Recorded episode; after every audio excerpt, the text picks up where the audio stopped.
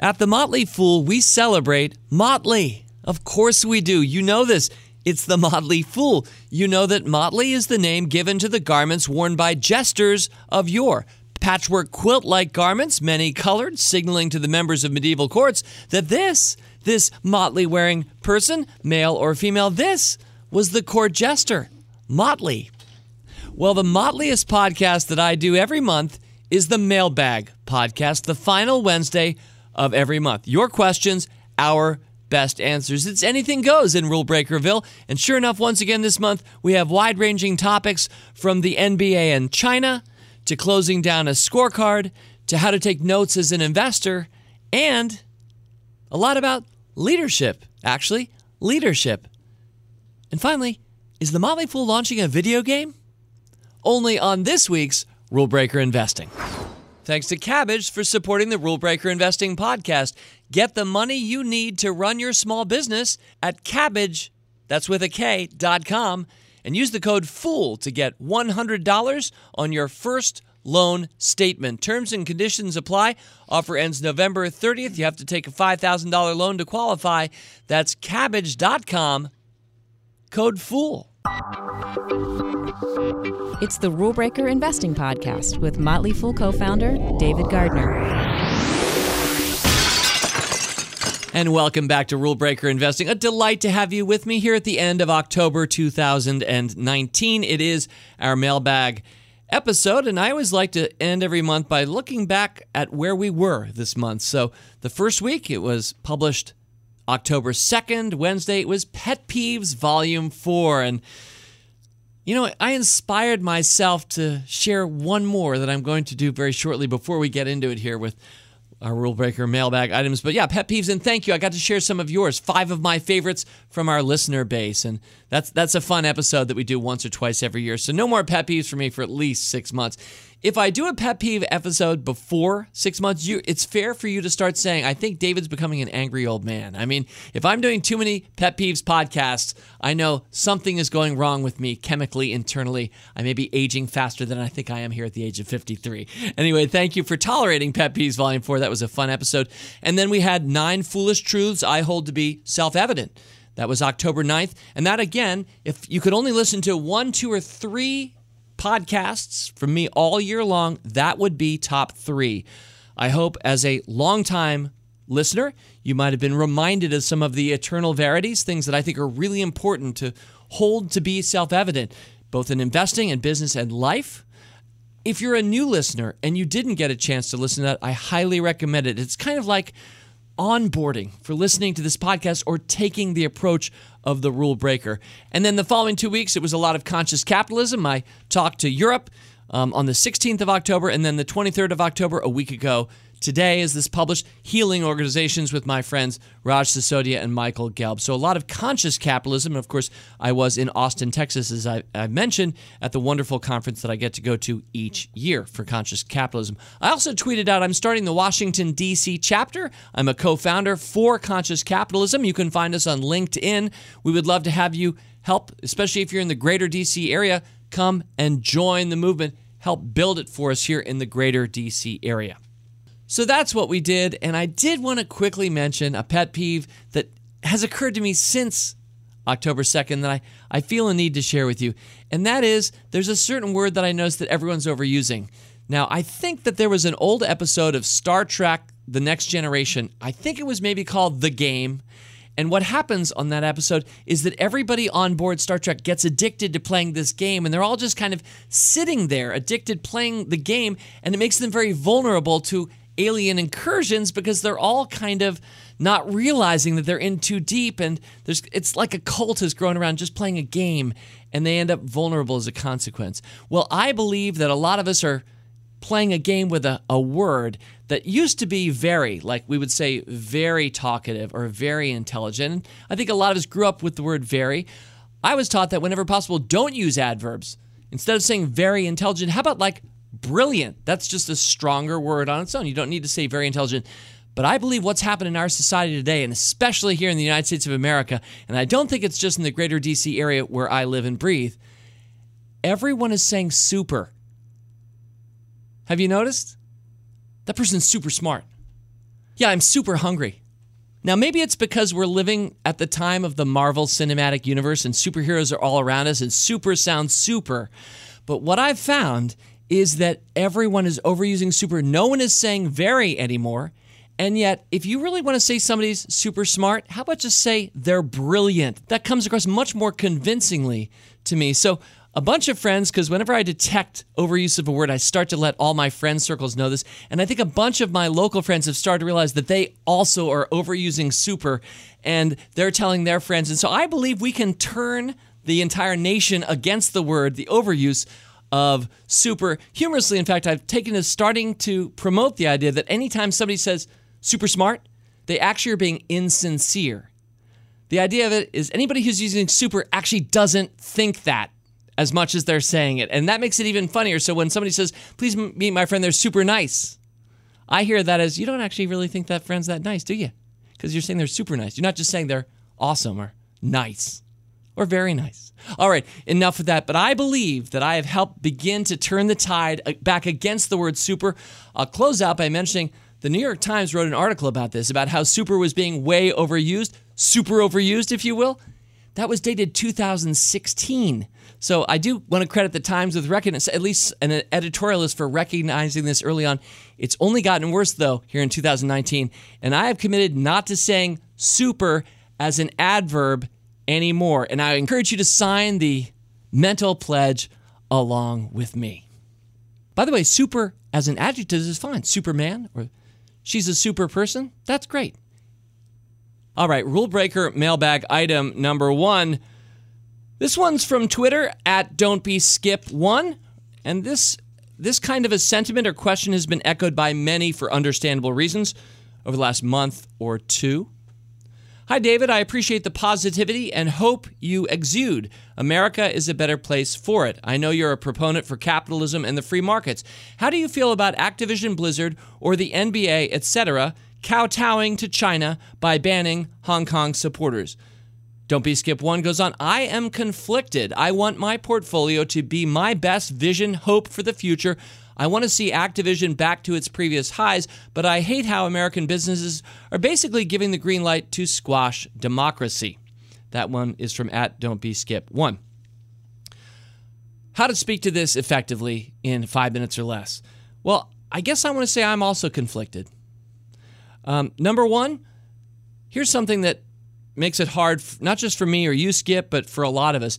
I believe that we're living in an age of over politicization. I would say politicization, but it's even over top of that. It's super politicized, if you will, Skip. Now, I've previously invoked one of my favorite chapters from Dickens's wonderful, his first novel, The Pickwick Papers, where he comes upon a town, the town of Eatanswill, where he encounters everybody is uh, in, a, in one of two parties. They're either the blue party or the buff party. Buff, you know, kind of light brown. So everybody's either a blue or a buff. And if you're a blue, you can't even listen to all of the buffs. And everything in the town has been politicized. Like you would only eat at the blue bakery if you're a blue. The buffs all eat at the buff bakery. And it goes on like that. And this is hilarious. It's reminding us that what may feel so very 2019 is, in fact, timeless and has happened throughout history. But at certain times, we, I think, over politicize things. And I think we're kind of living through something like that right now, Skip. So I'm also conflicted because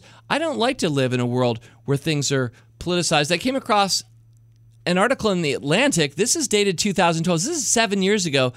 Pointing out that a growing number of Americans are displeased if their children would marry someone of the other party.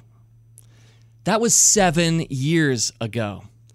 Um, I'm hearing from people, this is very timely this time of year, who say their own family Thanksgiving has in some ways been changed or undermined because a certain part of the family no longer wants to hang out with the other part of the family because they came from different places politically.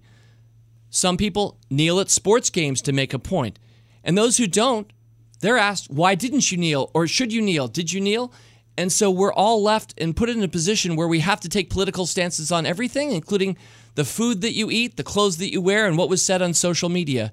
So I've always been about trying to bring people together. I think that's what the Motley Fool does. That's why we're Motley. And so forces that take us to the extremes and try to brand everybody and create separate tribes, that doesn't feel like my my America. So I guess point number one, I'm also conflicted because I feel like we're living in an over politicized time.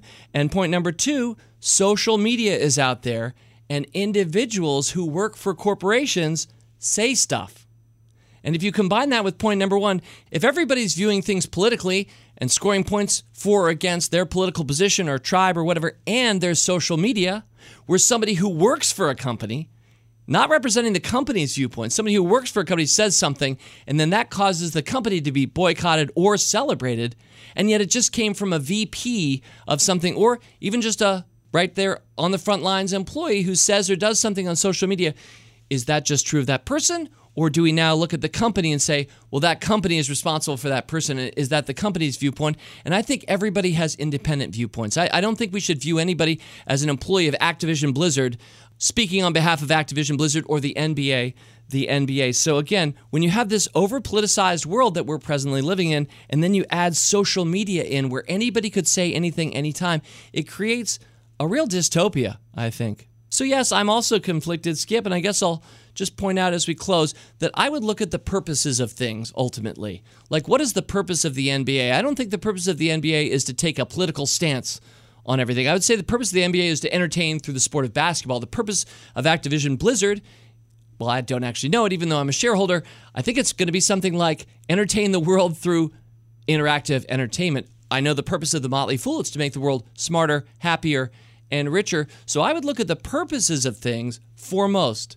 Um, a lot of times, businesses put on the front lines and they have to make calls, and everybody looks carefully and says, Did they do this or, or that? And if you're really trying to serve all your stakeholders as a business, I don't know that you should feel like you have to take a political stance for or against in every charged situation. If you're really managing for all your stakeholders, I think you're realizing that in an over politicized world where social media is rampant, maybe you don't actually have to say anything. Maybe that's the right move. And it's not at all to say that standing up for freedom and standing up for oppression in any context in the world is wrong. I would say, as individuals, each of us owes that to ourselves in our hearts, but I don't think we should turn the professional world or the corporate world into a bunch of political interests for or against and force people into a box and say, Do you believe that or not? I think we need to think a little bit bigger, be a little more forgiving, and try to bring us all together in a world where it, sometimes it feels like everyone's trying to tear people apart.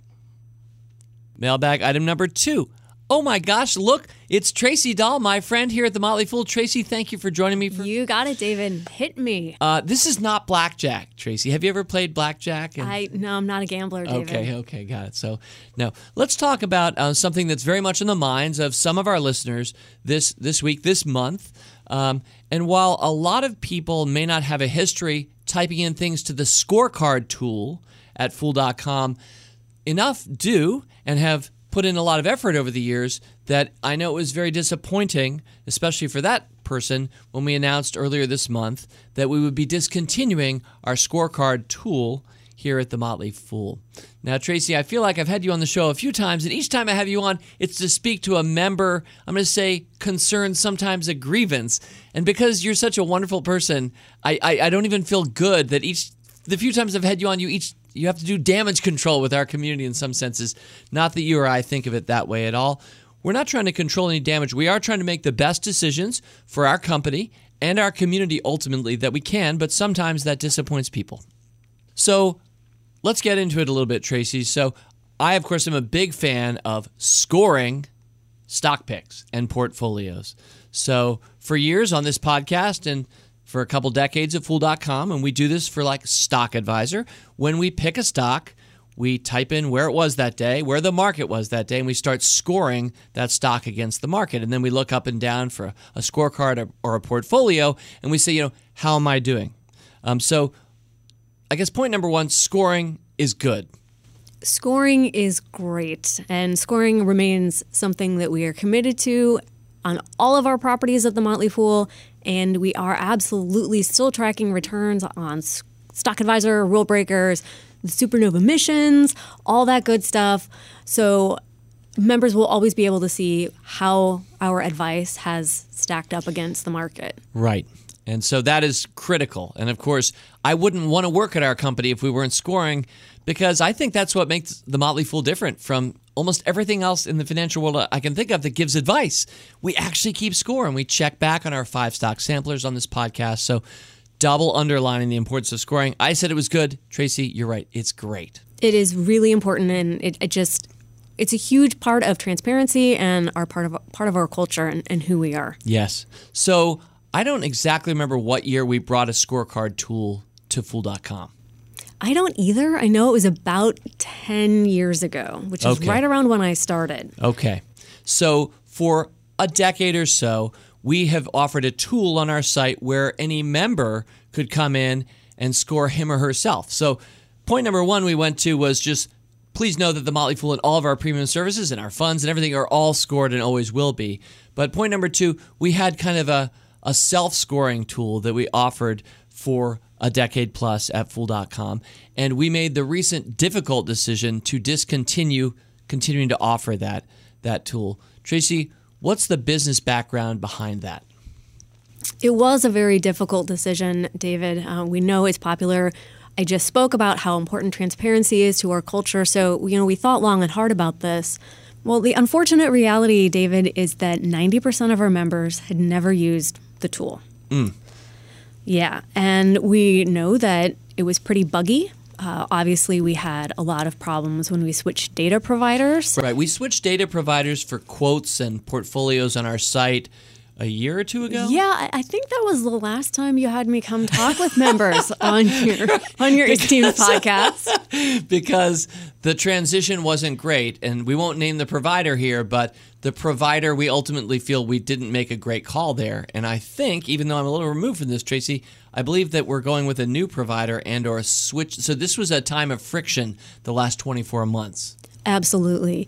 Um, but even before the data provider troubles that we had, Scorecard wasn't very intuitive. Our member services team would get a lot of questions and calls about it, and it just indicated to us that people didn't understand how to use it. You also had to manually enter a bunch of things like dividends or corporate actions, and it, just it wasn't very simple. Yeah, and I will say, just uh, knowing our business as I do over 26 years now, when something isn't used very often, probably unsurprisingly, it doesn't get a lot of love in the form of additional effort or resources here at the company. So, unfortunately, and I think I, I, I will take every bit as much blame as anybody else would at the Fool for that.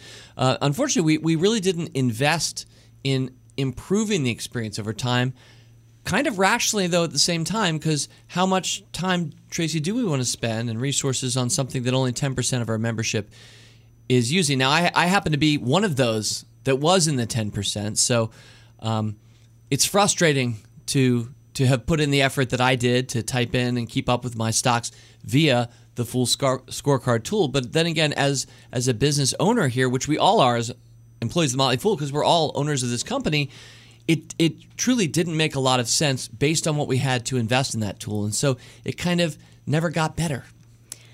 No, it didn't. And we felt like if we kept things the way they were, the tool would just deteriorate and continue to get worse. And so, really, it did come down to a business resource decision. Did we want to try to spend time investing in the tool to improve upon it, or should we just scrap it and say this this isn't our wheelhouse we're not excellent at this and we would have a better product if we started from scratch Now, some of the people who love us most and those who really put in an effort and cared, and I'm thinking about something like Kurt Elia, longtime listener, often a mailbag correspondent who dropped me a note about his disappointment earlier this month. And I see this note from Brett Wham, and it just said, David, I noticed when I view my scorecard on the Motley Fool website, there's a notice stating that all my hard work entering transactions and comments with each buy will be no more come the 28th of October. That is, by the way, this week. This is not the best news for me. Brett goes on as I rely heavily on the scorecards to tell me how my picks are doing for the versus the S&P. So a fair number of people put in a lot of effort over the years, and to think that they're losing that hurts me. I know it hurts you, Tracy, because one of the things that I'm going to say maybe is the most important thing to us here at The Fool is trust and building trust with our listeners and our community. So I, I know in some ways, as fellow humans who empathize, we feel like we've let you down. I certainly am sorry for that, Brett. I do like, well, Brett goes on from there to start asking about what are some other alternatives. So naturally, the people who've kind of gotten beyond their disappointment are starting to ask, you know, what tools do exist that would help me keep track of my portfolio? We should speak to that a little bit. Tracy, I know you've been answering a number of member questions.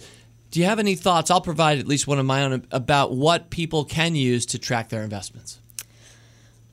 I do want to say we're not done with this. This is important to us. Thank and you. we we will be looking into another solution. I think we've learned in the past that this isn't something we should probably build on our own. So that will probably look like a partnership with another company that does returns tracking really well. I don't have a timeline on that, but we we are investigating. Mm-hmm. Brian Withers, who is one of our most favorite members of Motley Fool One, has a spreadsheet that he has provided on the boards and really nice instructions on how to use it. So you might want to check that out. I also really like Morningstar's Instant X ray tool, which allows you to put in all of your holdings and you can see how they're doing combined. So if you have multiple brokerage accounts, you can get one overview of how all of your stocks are performing. For me, I use just a spreadsheet, um, a Google Doc to to track um, most of my portfolio returns. Um, for me, at the start of the year, I'll kind of note what is the amount that my portfolio is worth, and then I'll just use that as the big bogey that I measure against throughout the course of the year. So, of course, so many of us have brokerage accounts, and usually something like Schwab or E Trade or Fidelity that's the place most of us go to check our scorecard. In fact, I think, Tracy, part of the reason we didn't have so much usage or a big user base for the Motley Fool scorecard tool is that a lot of people are just content to use their brokerage account and the tools with their broker to measure things like this. So, but but for me, if you're wanting to measure individual stocks, that's just a row in an Excel spreadsheet that you can build out for your portfolio or your kids' portfolio.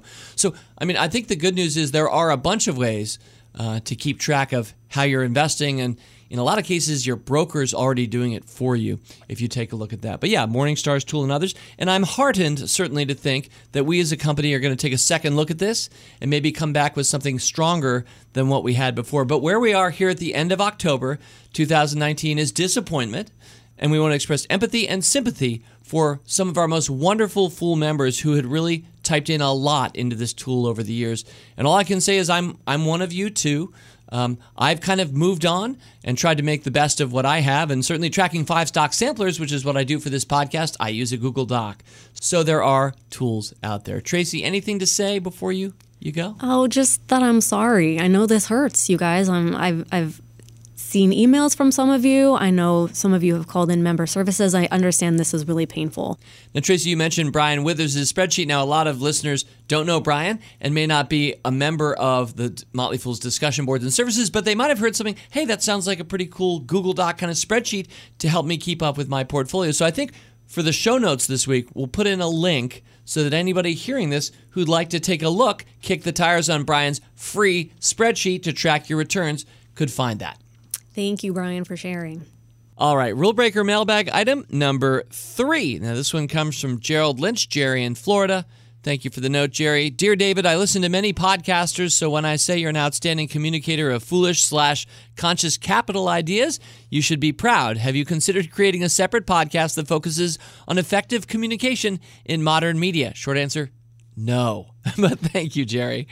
You go on. When you discuss conscious capitalism as it related to empire building, which was certainly part of our focus this month, I was reminded, Jerry writes, of Joseph Conrad. Paraphrasing one of Conrad's themes, those who live on the edge of the global empire possess a much keener insight into the truth than those who rule from the top or center. There's a school of historiography, Jerry goes on, that argues that at no time during the rise and fall of the British Empire did the Crown or London really control what was going on in the colonies. Indeed, the British tradition was to give colonial leaders a great deal of independence. The leaders in London learned that the managers on the ground could better evaluate and exploit profitable opportunities than those in Whitehall. Relating this to multinational corporations, I believe that the CEO can be the inspiring communicator of the mission, but the middle managers working on the front line should receive the lion's share of credit for the company's accomplishments. Concrete example Jerry closes I'm highly dubious that a CEO switch for good or ill at Wells Fargo or IBM would have a significant effect on the corporate culture that had been built up over decades. Thanks for listening, Jerry in Florida. So I really appreciate this point because, like a lot of things, I'm of two minds about it. And let me briefly share those minds. And I see my friend Jim Mueller coming into the studio here, so I want to hear, Jim, what you think of this as well. So, first of all, I really do believe that a single person can change the destiny of even something very large. In fact, at the Conscious Capitalism Summit earlier this month in Austin, Texas, I saw a spectacular presentation by what was then the CEO of DTE Energy. His name is Jerry Anderson. Today, I believe he's the executive vice chairman. But starting somewhere around 2009, this very large utilities company that many of us might not recognize, but the D is basically for Detroit. So if you think about where things were in 2009, 10 years ago, for our global economy, and then you go to the city of Detroit and you ask, well, what did the big utility, the regulated utility, look like back then?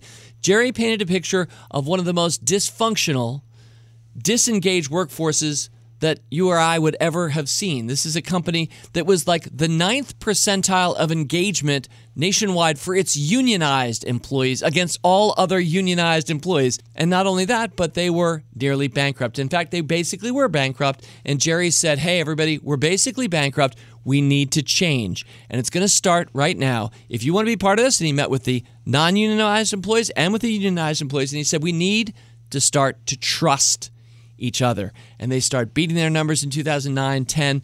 As a stock market fan, I of course was Googling to see how DTE Energy's stock had done over the last 10 years. Midway through his speech, I was pretty sure it was going to be a happy ending. A remarkable turnaround. DTE Energy over the last 10 years up 270 percentage points. The market up 170. The average utility up 83%. And so DTE Energy truly, and it's Jerry would be the first to say it wasn't just him, and this other Jerry, Jerry in Florida, who's written us, is saying it's the middle line managers. And I think a lot of us as leaders would agree. But it was that change in the culture, a fundamental flip flop, inheriting a decades old dysfunctional culture at a multi billion dollar level. And he flipped it and turned DTE into one of the most admired utilities in America today. So, so, so Jim Mueller, welcoming you in now. I'm aware of situations where truly, and maybe our, our new friend Jerry from Florida said, he believes the CEO can be the inspiring communicator of the mission. Maybe that's what Jerry Anderson did. I, um, it's, it's quite possible. Uh, but I think it's a lot more difficult than just saying, just giving a, a rosy message and saying, "Hey, everyone, follow me." Yep. And and we're going down the uh, the garden path. Yes, here. I'm oversimplifying a wonderful 45 minute presentation just for the shortcutting purposes of doing a podcast. But you're absolutely right. I think a large part of it is changing the incentives at the company, and rather than rewarding bad behavior, finding ways to reward good behavior, and that's what uh, is going to have to happen at Wells Fargo, for instance, is find ways to reward good behavior while not trying not to sacrifice business performance. I so agree. So I think a lot of it to close this answer, and we'll go on to the next point. This is really why I have you on here for mailbag item number four, Jim. But to close up number three here, you know, I think if if a culture is going to change, or let's go right to the purpose of a company. If the mission and purpose of a company is literally going to change, then there is a better chance for somebody to come in and, and make that work. I don't know that IBM is stating we want to change our culture or purpose. I don't know that Wells Fargo is purposing a change in purpose. Right. I don't know either.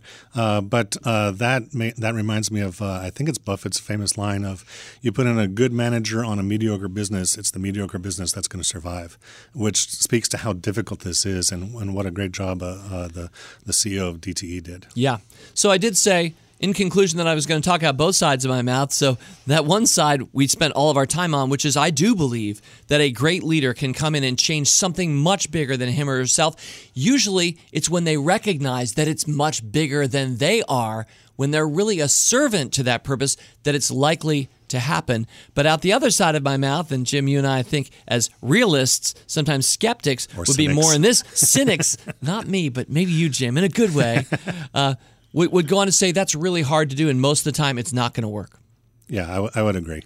To close, I really like Jerry Lynch's likening of the British Empire and you know who is really aware what was going on and who made the real changes. And it does make sense to look at the periphery, not necessarily the center. And then one last point: uh, do pay attention, follow the story, and, and see if there's evidence that things are changing, and if so, maybe decide to start investing into it again. Great example. And in fact, to close on DTE Energy, they beat their numbers January 09, February 09, March 09. Jerry Anderson saying to the CFO, Your models are clearly wrong. We can't be beating our numbers. April, May, May, June, he starts saying, I may need to fire my CFO because I think the books are being cooked. And uh, it went from there. And wow. truly, it's, it's a great American success story. And I kind of love that it came from Detroit. So it was a great story, inspiring. Anyway, thank you both, Jerry's, and thank you, Jim, for joining that one. All right, rule breaker mailbag item number four. This one's from Dixon Bourne from the University of California, Santa Barbara. Dixon checking back in with this podcast. He starts, Howdy, RBI. It's Dix again. Thanks for the advice a few months back regarding CPAs, CFPs, and sustainable investing. I was at the climbing gym, he says, listening to the podcast in my earbuds, smiling ear to ear, listening to Mr. Gardner and Mr. Mueller, that would be my friend Jim Mueller here, spell out my career options. The other climbers thought I was nuts. smiling while you're climbing? Yeah. By the way, I should mention, Jim, I didn't even do a proper introduction. Of course, you've been on the show before, but Jim, you are my longtime analyst at the Motley Fool's Stock Advisor, our largest service. Of course, you right. do a number of things other than that, but you you're a voice that I think people know, and it's great to have you back here. Well, thanks. Anyway, he goes on to say, "I took your advice about looking into being a generalist at the Fool. I'm excited to apply for the Fool's 2020 summer internship in Alexandria. I'm currently working on my most foolishly written cover letter. I'm looking forward to putting faces to the voices that I've come to know so well in your podcasts." Pause it there for a sec. Dix, I really do wish you the best. I'm the first to say, though, this is alarming and it hurts me every summer, but we get about 800 applications typically for about a dozen spots. And that means we're constantly turning away. We're turning away family members like kids I coached in soccer who are now of age, and they're like, but Coach Gardner. I'm like, I'm sorry, I don't make the decisions on our internship. Anyway, best of luck, sir. He goes on, but I digress because I have another question to pose to you at Rule Breaker Investing. I've been doing my best to keep a trade journal and was wondering what type of information I should jot down when I buy or sell a stock. Now, I know that you, Mr. Gardner, keep extensive records not only of stock trades, but of your personal life as well. It's quite impressive when you're able to detail your whole day from years ago. For example, can you recall what stocks you were looking at on October 27th? 1996. Knowing that's, you, David, probably. Well, thank you, Jim. I don't think I'm worthy of that, but he mentions that's his birthday, by the way. So, oh. so happy birthday this week Dixon Bourne. With that sort of dedication to note taking, I'm sure many Foolites, Foolnatics, and Foolfollowers will benefit from your advice on what to include in and how to compose our trade journals. Thanks again, Fool on Dixon Bourne.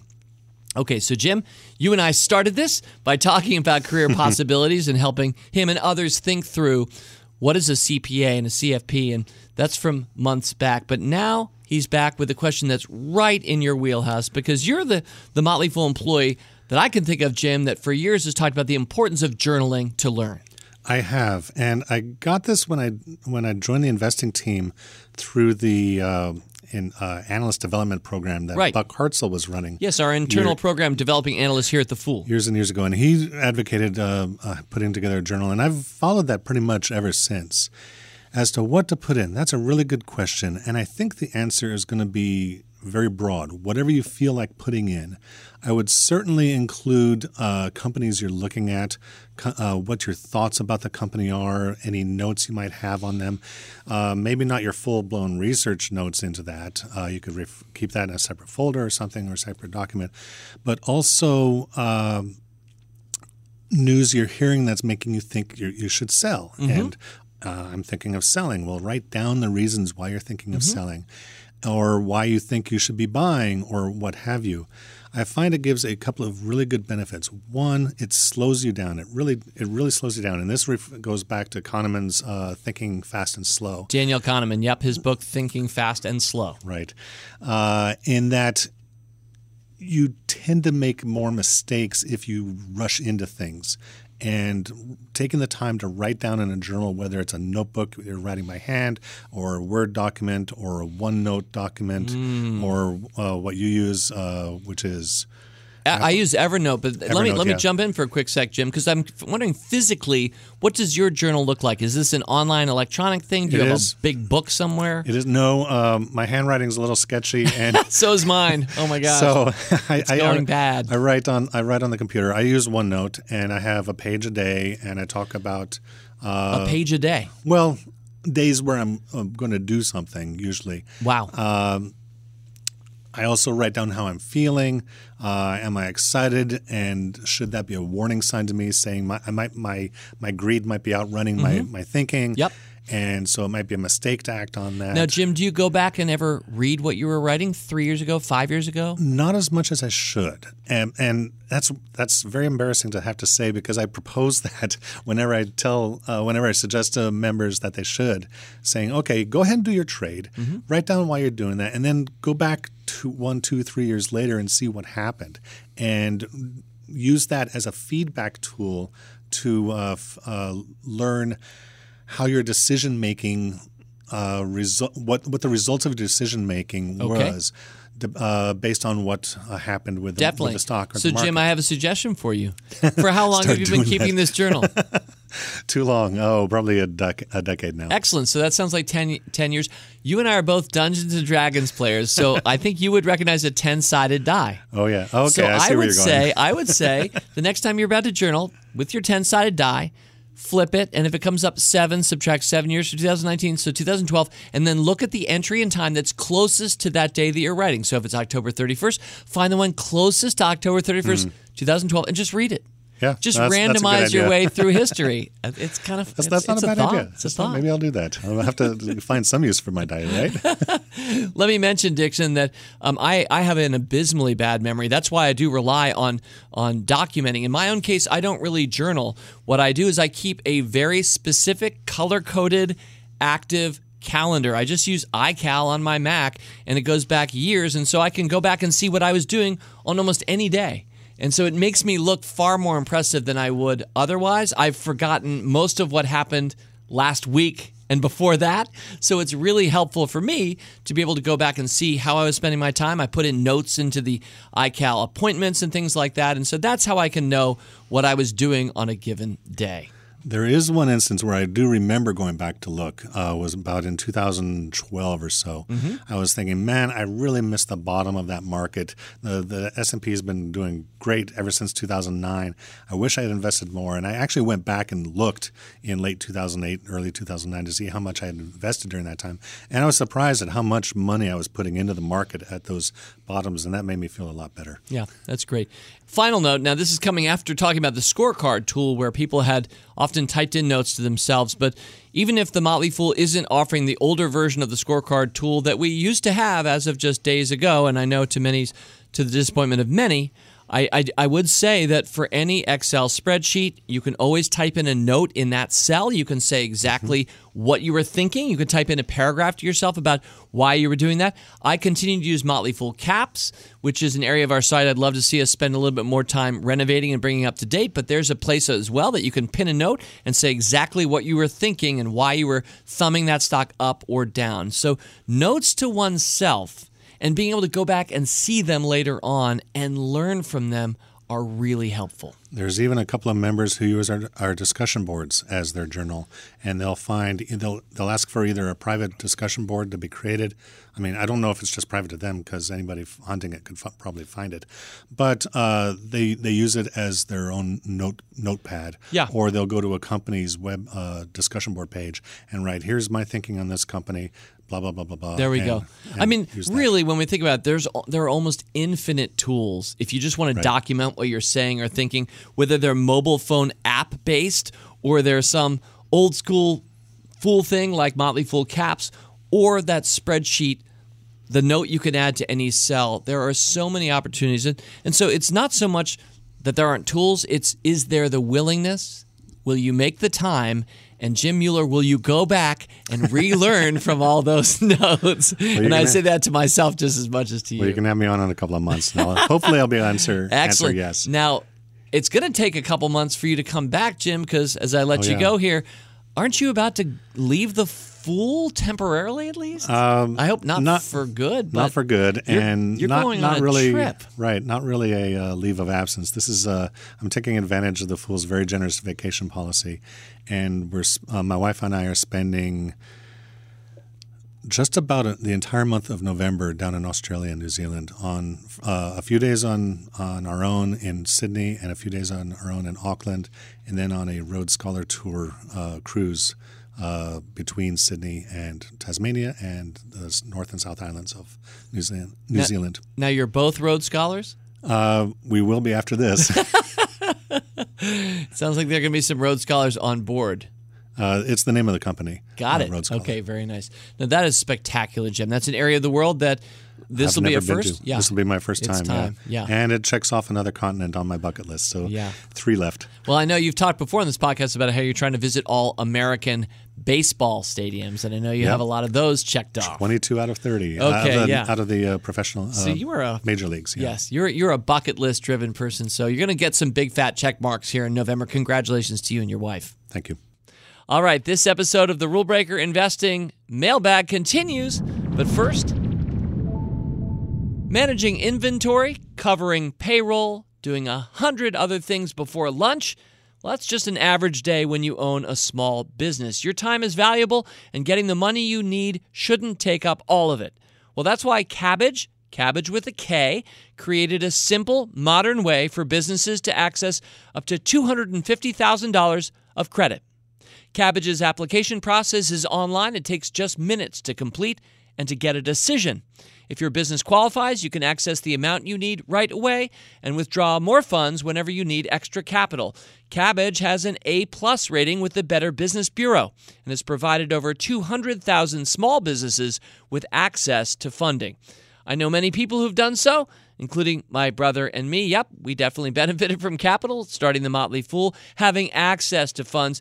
That's an important key in funding your business, and many companies do struggle with that in the beginning. So get the money you need to run your small business today. Go to Kabbage.com and use the code FOOL to get $100 credit on your first loan statement. That's K A B B A G E dot com. Offer ends November 30th, 2019.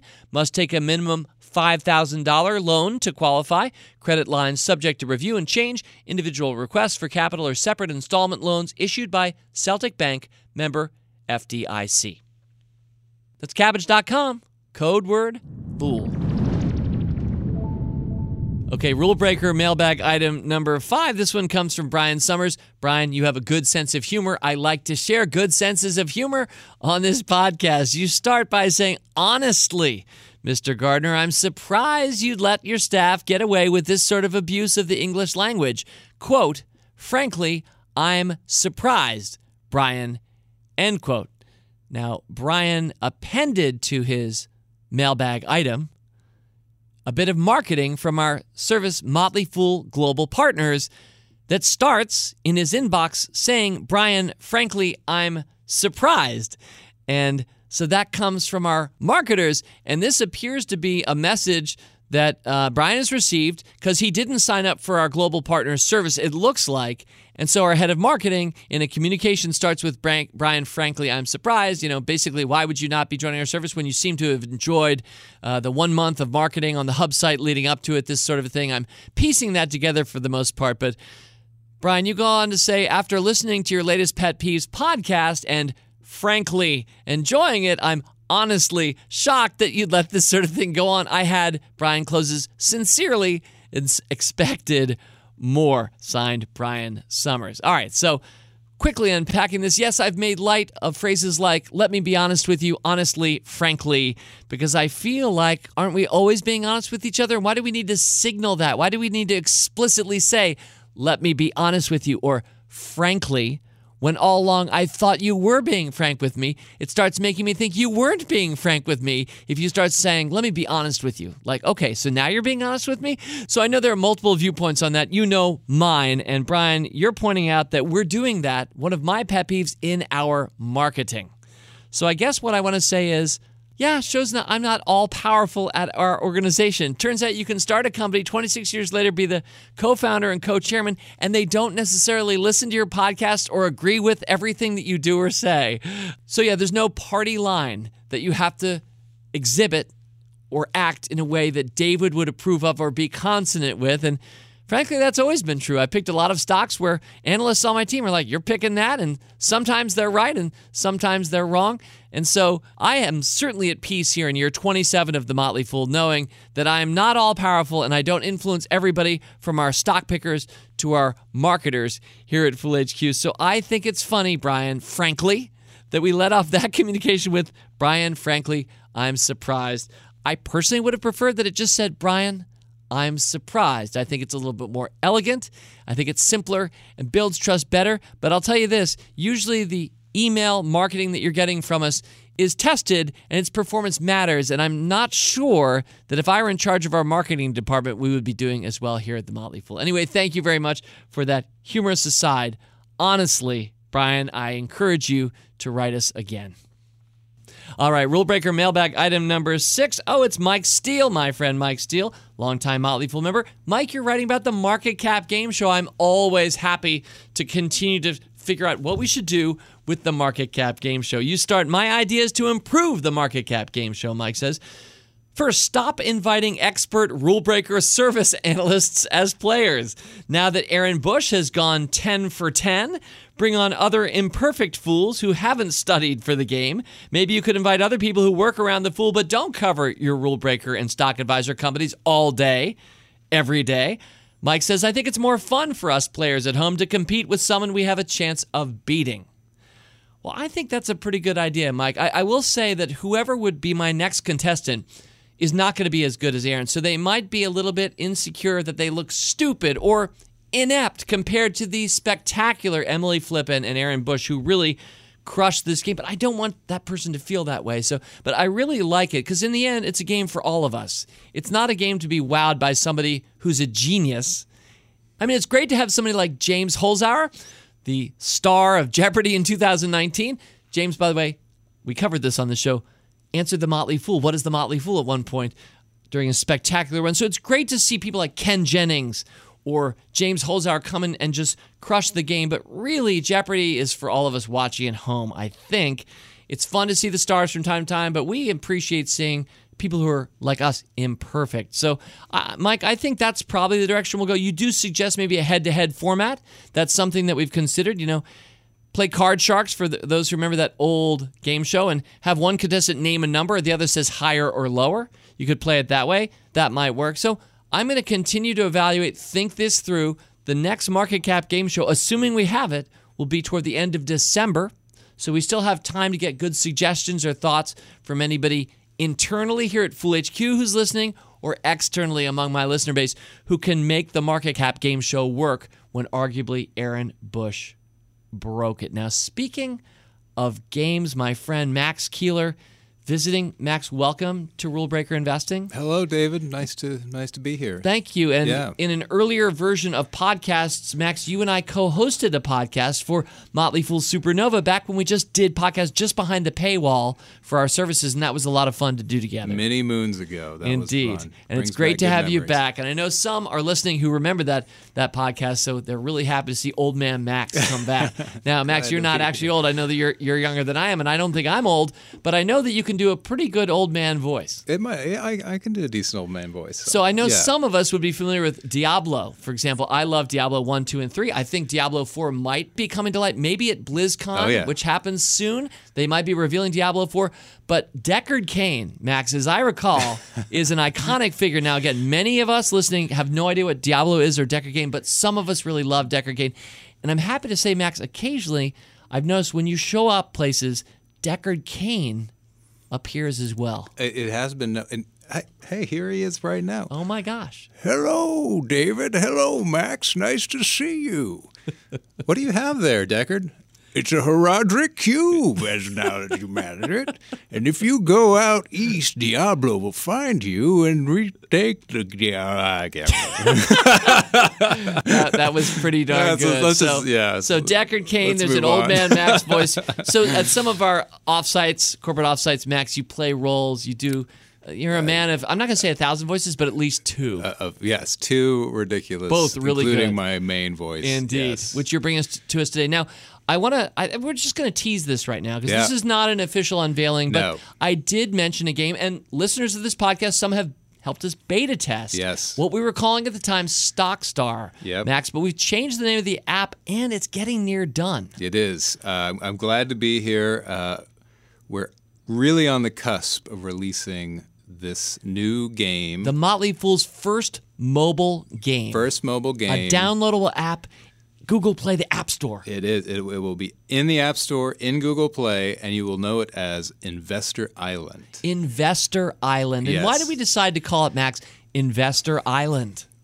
Well, this process probably started a couple years ago, and we knew we wanted a board game, some kind of board game. We're we're board game nuts around here. Yes, board game on your phone. This was never going to be well, a th- that's the thing release. is that it, that the mobile industry allows you to do way more with board games than you can ever do with, with pieces of Yeah. cardboard. So Yeah. we knew we wanted it to be board gamey, strategy y, Mm-hmm. and fun, and we also knew we wanted it to be connected to the stock market. And so it's evolved over time, uh, thanks to some of the beta testers here on the Rule Breakers podcast. You betcha. Have been a huge impact into what we've we've ended up with.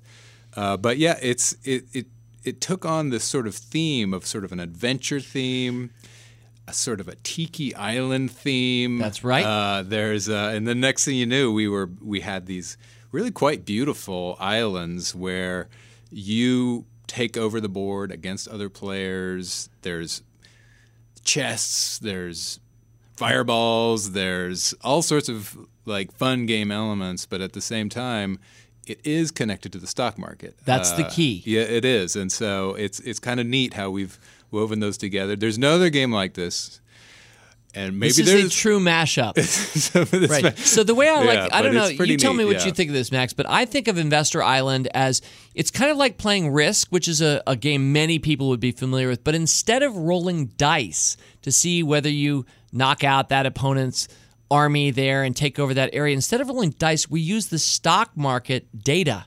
Real world market data, both present day and historic. Mm-hmm. And it's sort of the stocks that are causing you to win and lose as you try to take over the map again and again because this is a very replayable It is. game. We have uh, different boards, different levels. We have you can play against your friend. You can play against the, the, the AI. We have some we, some robots in there you can play, or you can play real time four player matches uh, Using there's- the there's lot market today. Using real time market data, so it's it, it's kind of exciting. It actually when um, when I'm playing a real time game, I'm I'm a lot more interested in how stocks are, are doing, and it's actually kind of funny. Sometimes I find myself rooting against some of my major holdings just so that I get an advantage in the game. It's pretty funny. That's but, uh, right. So a lot of one fun. of the things, and this is just a teaser. We'll, you know what? I think Yeah. we should dedicate a show to Investor Island when it's fully ready and when it hits the store for everybody. I know we've test launched in Canada. That's right. If you are Canadian and listening to this podcast, you can download it today. Uh, it's sort of an early version. It's it's still evolving a bit, uh, but uh, yeah, it'll hit the U.S.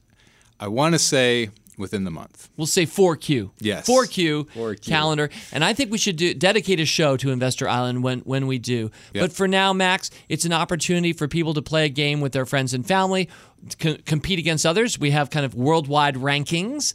Uh, you're collecting stocks, so you build a stock collection, but then those stocks are what power your onboard performance.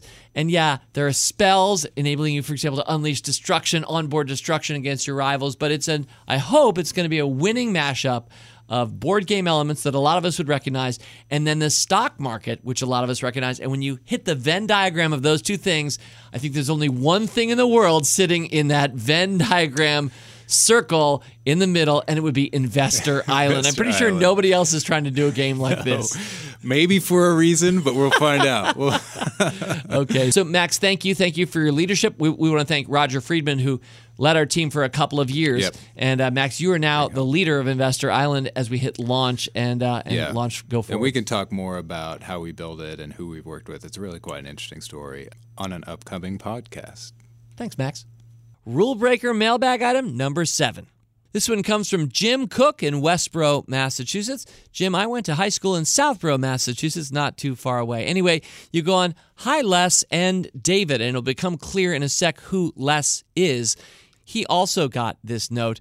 Jim goes, I just listened to the March 21st, 2018 Motley Fool Rule Breaker Investing podcast. Yeah, Jim writes, I'm slowly catching up on these. So that was a year and a half ago. I really wanted to thank you for this interview. It made so much sense, and I will be picking up a copy of Predictable Success.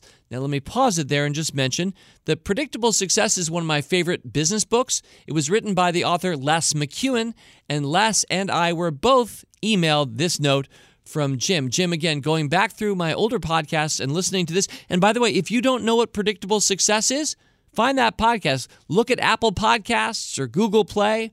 Just Google it. You'll find Predictable Success Rule Breaker Investing, and you'll have a delightful opportunity to learn along with author Les McKeown. Now, Jim goes on in his note the reason I liked what was said was not from an investing point of view, but rather from a career point of view. Here's the backstory. Jim says, I graduated from an engineering school, Worcester Polytechnic Institute, back in 1979 with a degree in computer science. It was the age of the mini computer and super mini computer. You may remember some of the companies back then Data General, Digital Equipment Corporation, DEC, Prime Computer, Wang Computer, etc. They're all gone now, Jim writes. Sniff? I worked at Prime Computer during a couple of my college years. When I graduated, it was natural that I continue with a full time job at Prime. However, I found myself butting heads with the management in my new software engineering job. What happened? From the podcast, I now understand that the company changed phases. That is, when I worked part time, Prime was in a smaller, fun stage. While I was back at school, it started evolving into the more managed, process oriented treadmill stage that greeted me when I became a full time employee. I didn't understand this back then, and neither did my management, though they should have had an inkling.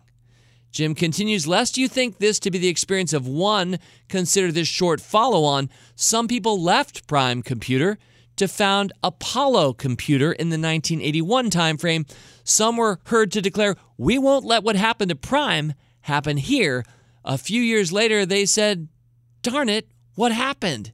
Yep, Apollo itself evolved stages to one that was more managed, and engineers missed the fun but did not understand what had happened. The bottom line here company stages are worth understanding because they not only affect company performance and therefore investment performance, they affect career success. Cheers, Jim Cook, Westboro, Massachusetts. Well, Jim, thank you very much for that. And just a quick backgrounder for anybody who doesn't know Predictable Success, hasn't heard that podcast yet. Yeah, Les McKeown basically looks at life cycles of businesses and identifies, I think, about eight different stages. And once you know the eight stages, you can start to think, oh, so that's where my company is right now. That's the stage where we are. Or where that stock that I'm investing, that's the stage where that company is that I'm thinking of investing in. And one of the great things Les does is he doesn't just explain the stages, he explains the kinds of questions that leaders should be asking at that point in order to help the company get better. By the way, it's not even a presumption of Les's that everything that grows will die. And indeed, just as some great companies have been around for hundreds of years, it's possible for you to get your company to the best stage of all. Of course, the title of Les's book, Predictable Success. That's the stage where you've perfectly balanced the people and the process. Earlier stage companies usually don't have enough process. Two late stage companies have forgotten about the people. So, predictable success, which is kind of like the keystone of the arch, that's the title of the book and the goal for every business. But, Jim, you're doing a good job recognizing that fun, which is an earlier stage of the business, you can move out of that. Things can get confusing in that whitewater stage, and you're reflecting that and showing that you saw that in your own business career. So, I really like Les's model, and I also really like to close that Les responded to the email. So we've got Les's comment here on this podcast. He just said, Thanks for this, Jim. Great to hear that the model holds up in all areas of life. Appreciate you taking the time. And I appreciate people who take the time, like Les McKeown, in this case, to respond to a Rule Breaker mailbag item that also happened to have been emailed to him. So good on you. Thank you, Les. Thank you for your work. Thanks, Jim, for that note. And Rule Breaker mailbag item number eight from Anand Khatri, K H A T R I. I hope I got that right, Anand. Hi, David. I hope this finds you well. I'm a regular listener of the Rule Breaker Investing Podcast since 2016, and I have listened to all the episodes since then. I'm a proud member of both the Rule Breaker and Stock Advisor services. I truly admire the Rule Breaker investing traits. I have very high regard for you, David, and the Motley Fool as a whole company in my investing journey. Well, thank you very much for that, Anand. That means a lot. Recently, you talked about leadership, leadership skills, and how you incorporate those in your investing style on the October 16th, 2019 episode of Rule Breaker Investing. Also, I saw your tweets about the leadership of the Washington Redskins football team. You talk to the great leaders on a podcast, you meet them in person on different occasions. Today, my question is about leadership. Let's say a person or group of people is working in an organization where the leaders are lacking the leadership qualities, leaders are creating a bad culture. And so these employees get trapped under bad leadership. A person or a group of people knows that to make the organization better and change the culture, they have to change the leaders. A person or group of people are ordinary employees, though, of that organization. Leaders will have all the powers. And so if this group of people doesn't follow what the leaders say, or a voice against the leaders, they might get fired. How do they approach this and change the leaders? What's your best advice that you could give to that person or that group of people? I truly appreciate your perspective here. Thank you in advance. Looking forward to listening to your take. Happy investing and fool on Anand. So I think the first thing I want to say is if you're just asking on behalf of a friend, this kind of sounds like one of those emails where you're asking for a quotes friend of yours. Um, I would be the first to say I don't think there's a generic cookie cutter answer that can really nail what might be a very contextual question. Uh, every context is different. Context is one of my favorite words. It reminds us to look at the unique conditions where you or I are operating and respect those and realize that's part of the story. So even though I try to give helpful advice through this podcast, and even when I pick stocks, it looks like a cookie cutter just buy this or sell this, but I'm the first to say Buy it if you think it makes sense for you. I come up with a lot of stock picks and stock advisor and rule breakers, and part of the pleasure of that, I hope, is that you can pick and choose and say what's the one that for you makes your portfolio reflect your best vision for our future. So I think everything is about context, and you want to make it your own. I've always loved Jeff Bezos' line, regret minimization framework. I've talked about it before in the show. He used it on our radio show way back in the day, but here it is. Ask yourself when you're 80 years old, assuming you're not that already. If you're past that, I'm glad you're listening to this podcast and keep on going.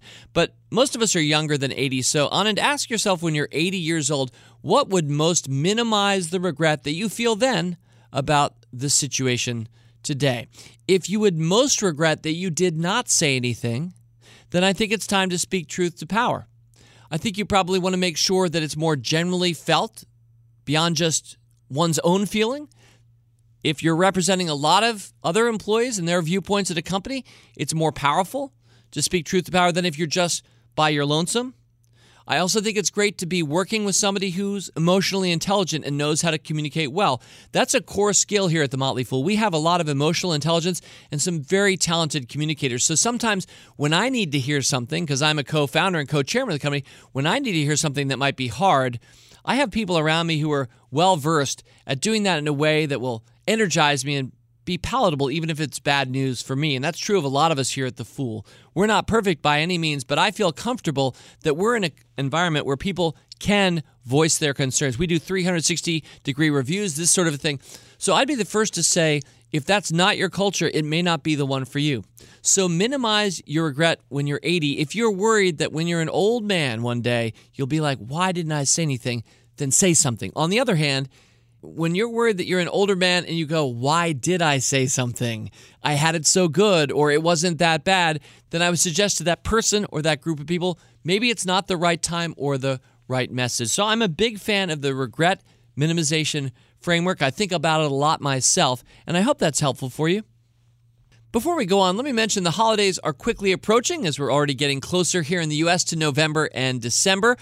Not just special months in our country, probably special months in your country too. So during this time, we reflect on ways of expressing appreciation and gratitude. So I just want to take the time to say many thanks to you for supporting this Rule Breaker Investing podcast. If you listen to this podcast and you've been gaining valuable information and tips, I would suggest why not consider investing and also spreading the word to your family and friends. So, a lot of us are already subscribed to Motley Fool Rule Breakers or Motley Fool Stock Advisor, but specifically, if you're not to get 50% off our Rule Breakers service, go to http colon slash slash, yep, the classic.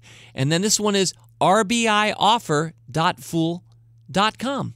rbioffer.fool.com, 50% off.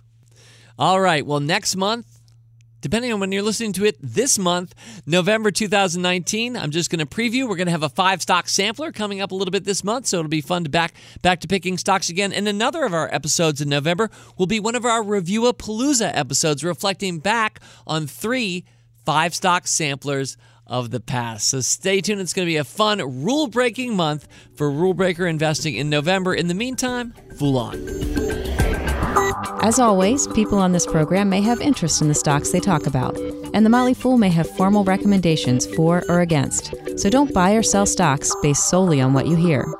Learn more about rulebreaker investing at rbi.fool.com.